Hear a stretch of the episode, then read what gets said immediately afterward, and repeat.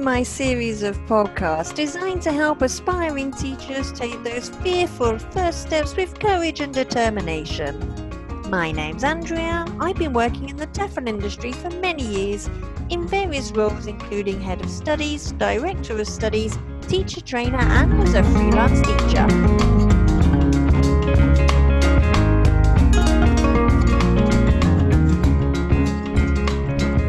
If you're feeling nervous about starting out as a new teacher, you're not the only one. So many people are taking those fearful first steps after gaining their certificate. But you don't have anything to worry about. Here you're going to receive tips, tricks, and useful tactics that will set you up for success as you start your new venture. During this podcast, I'm going to introduce you to my podcast series, giving you an insight into what you can expect from the interviews I do. And I'll be sharing my very own experiences with you, including my top three tips on building a good reputation as a teacher. Hi, everyone. I'm so excited to be sharing this series with you. Welcome and thank you for listening and signing up to my series. So, why have I decided to record this series, specifically focusing on new teachers who are coming into the TEFL industry to teach English as a foreign language? Well, mostly because the roles I've had have given me so many opportunities to interact with teachers and help them improve and define their skills as a teacher. I've been involved in the delivery of a TEFL course, have met some really excited and enthusiastic people who are just starting out on their venture, who are always looking for extra support and advice from those in the know. And of course, just as importantly, I have been a new teacher myself. As I know all the fears myself and taking those fearful first steps, I wish I had access to more information when I was starting out. So that's the reason why I want to share my experience and the experiences of others, just to give you that supportive, helping hand that I so wish I had when I first started teaching. What will you gain by listening to my podcast series? You're going to receive some excellent advice from some very experienced people. You're going to get to know why they came to be teaching and what they've learned during their journey. And this is going to be invaluable for you you're really going to get some insights and some top tips, which are really going to help you settle into your new job as a teacher. The types of topics we're going to be talking about are things like interview tips, so what you can expect when you go to an interview, and what you should be prepared for, and how best to come across in an interview. You're going to get some recommendations about what you should concentrate on in your first year, or even up to your first two years of teaching so that you don't feel overwhelmed by all the things that are going on around you. And you'll get to hear from heads of studies working for large and important academies. They'll be sharing their experiences, good and bad, and giving some great information about what you can expect from working with an academy. So, I'd like to kick off by telling you a little bit about myself now, just to give you a feel of where I'm coming from and the experiences that I've had, and, and why I feel I'm a good person to be able to help you with your own experiences and your challenges and your first steps in teaching English as a foreign language. So, nine years ago, I decided to leave England. I decided to leave my job and my flats, my family and my friends. I, I just packed my bags and moved with just two suitcases to Madrid. I had absolutely no idea what I was going to do. All I knew is that I wanted to live in Madrid and experience this culture and this life and, and effectively just change my life. I had no idea at the time either that teaching English would be the tool that I would use in order for me to be able to stay, start this new life, and, and enjoy my life here in Madrid. So when I arrived in Spain, in Madrid itself, I decided to take three months off and just go traveling around the country, enjoy the experience, and learn some Spanish along the way. I was in a fortunate position to be able to do that. I was open to seeing where the experience would take me. And while I was traveling and I was speaking to people, getting to know other expats living in Spain, it really became apparent that teaching English as a foreign language was going to be the thing that would help me stay in Madrid. At this time, I didn't know any Spanish, so getting an equivalent job of what I was doing in the UK and Spain was just an impossible task. So I had to be open to do something different. And so basically, I did my TESOL course, and straight after that, I started working teaching English in Madrid. And another reason that I chose teaching, of all the things that maybe I could have done in Madrid, is because it felt like a really nice transition from my job in the UK, where I worked as a business coach and management and leadership trainer in training and development. So everything I did there was really about helping people, teaching, training, developing others to, to be a better version of themselves. Yes, things were different in terms of the topics I was training, but it didn't really matter because I was able to align these skills with my newfounded TEFL teaching skills. I've always been passionate about developing others, and teaching English is all about helping others be more confident and using English in their lives. So I started off teaching, working for a few academies, teaching general and business English. I was doing some hours here and there, working directly with some organizations, teaching groups, teaching one to ones. And I spent my first academic year doing that, just getting to know the teaching experience, getting to know different people and the culture, and, and generally just enjoying life in Madrid. After that, I decided to go freelance, work as a freelance teacher. In hindsight, was probably a bit of a mad idea to do so early on in, in teaching, but in the end, it did me well. And I worked as a freelance teacher for around five, five and a half years. That really gave me lots of flexibility to do what I wanted to do. And during those years, I actually built up a really good reputation as someone who could deliver fun and diverse classes, deliver workshops for large and important organizations, and would always work at an extremely professional level to deliver quality classes. I was able to bring my professional experience from the UK into my teaching work in Madrid, which was always welcomed by the Academy's clients and students. I'm going to talk to you a little bit after this about my three top tips for building a good reputation as a teacher these three things I've done myself and have been extremely successful for me. And finally, after my stint as a freelance teacher, I wanted to add more value and move more into teacher training, management roles, into an academy environment. And so I started working in an office environment with different academies and companies related to the TEFL industry. I've worked in teacher training, I've been involved with delivery and organization of TEFL course. I've been involved in working in franchises, making sure the businesses are, running well, organizing teachers and their schedules, writing and organizing academic programs. All of these roles I've taken on during the years have helped me grow as a person and broaden my knowledge and experience of English and of the teaching English industry. What an amazing experience it's been. Now that I'm saying it, I'm reflecting on it, uh, and it really has been a wonderful experience. I feel so lucky to have got to this place. But I tell you, it hasn't been easy. It's been a lot of hard work. But I'm so happy that I can be here now to pass on some useful information uh, to you newbies. I'm happy that I can interview some really great people that I've met along the way that can also give you some really awesome advice. I wouldn't be surprised if many of you listening have also decided to change your lives and move to another country. So many of the people I met when I was Director of Studies for the TEFL course were youngsters who were just starting out after university, looking for the excitement of starting something different, taking their gap year out to learn about a different culture. And there were lots of people like myself who were looking to change careers and just start a new adventure. Everybody has a story, and that was a little bit about mine. But what I want to share with you now are my three top tips for building a reputation as a good teacher.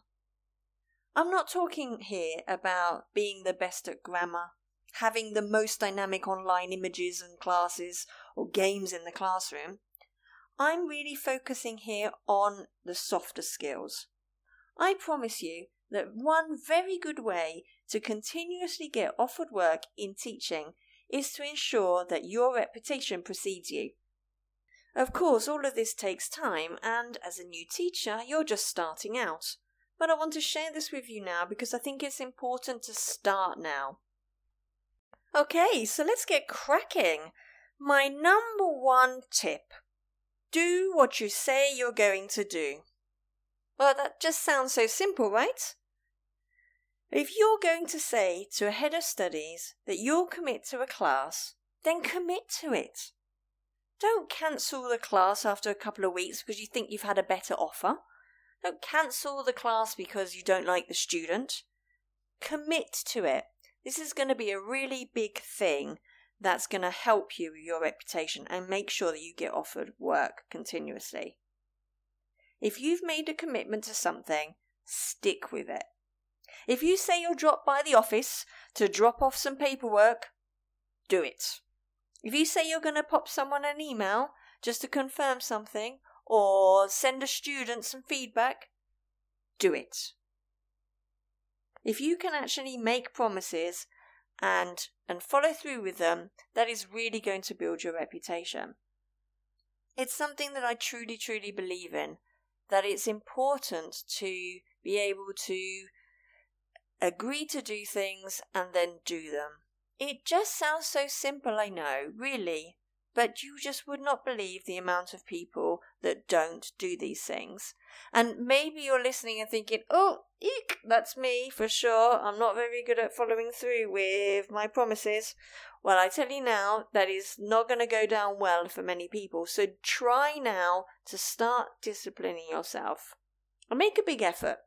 As I said, make a big effort, offer to do things, um, offer to get in contact with someone, offer to help someone, and then do it and you'll see very quickly how people will look to you for advice and for help, uh, for feedback, because they'll know that you're somebody that's responsible and um, reliable, and that's going to make a really big difference to you.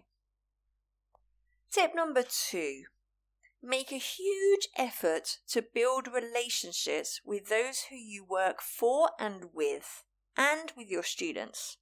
So, whether that's a head of studies, director of studies, a client, a peer, and of course with your students, it's important to take time to build a relationship with them. So, what am I talking about here? I'm talking about getting to know them. Getting to know them, not on a like a really, really personal level. I'm not talking about that kind of relationship, but, and I'm sure that that does happen uh, in some circumstances, but what I am talking about is um, getting to know your students or your clients or your, your head of studies so that you can have some decent communication with them. You can, over time, build up some knowledge about them, find out about them, you'll understand their passions, you'll understand their expectations. These things are going to um, help improve your relationship in the long term as well.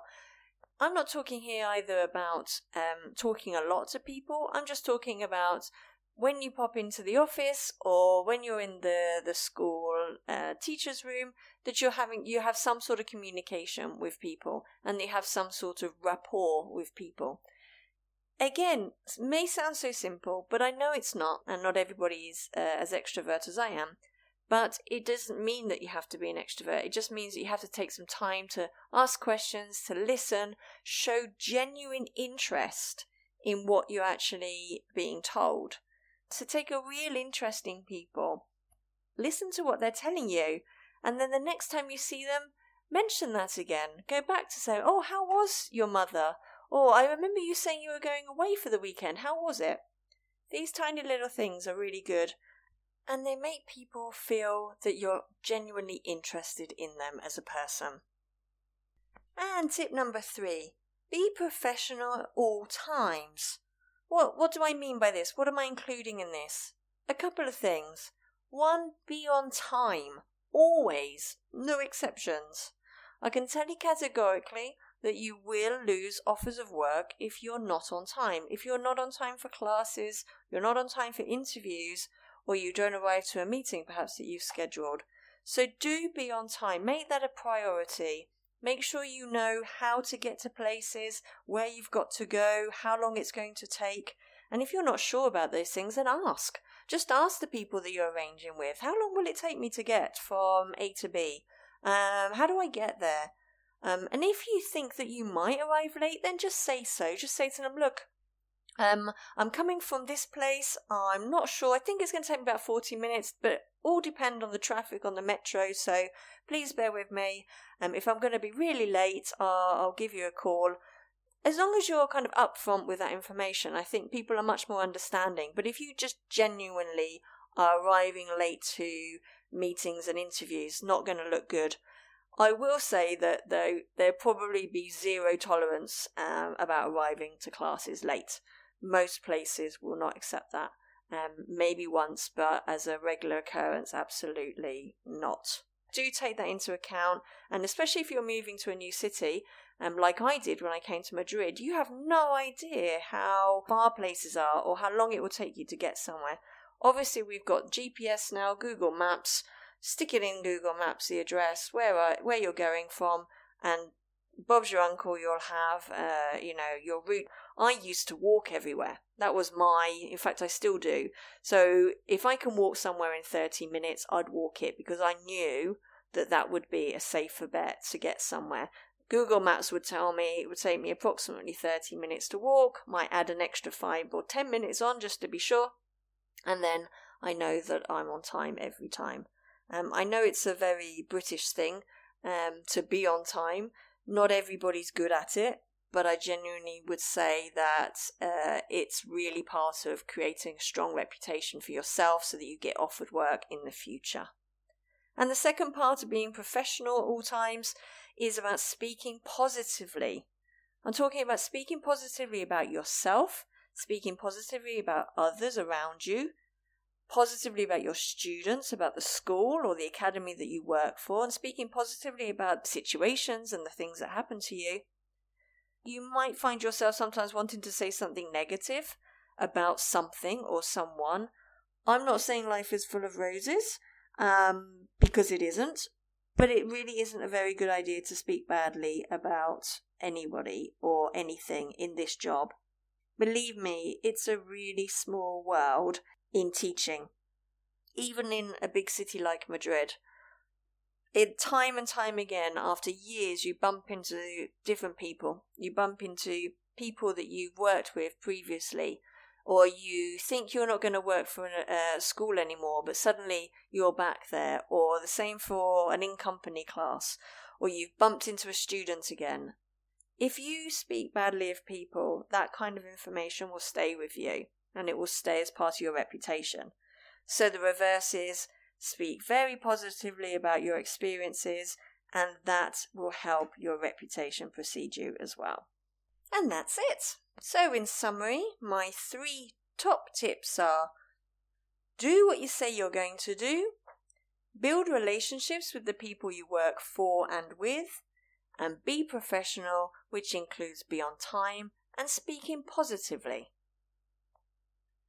I hope you've enjoyed the podcast, and I'm looking forward to you listening to the other interviews and the other podcasts that I've been doing in this series. If you're interested in a particular topic, why not let me know? Just pop me an email. My email address is adelusig at gmail.com. That's A D E L U S for sugar, I G at gmail.com. Let me know your feedback. I'd love to hear how you think the podcasts are going. Wishing you a good day, and we'll speak soon.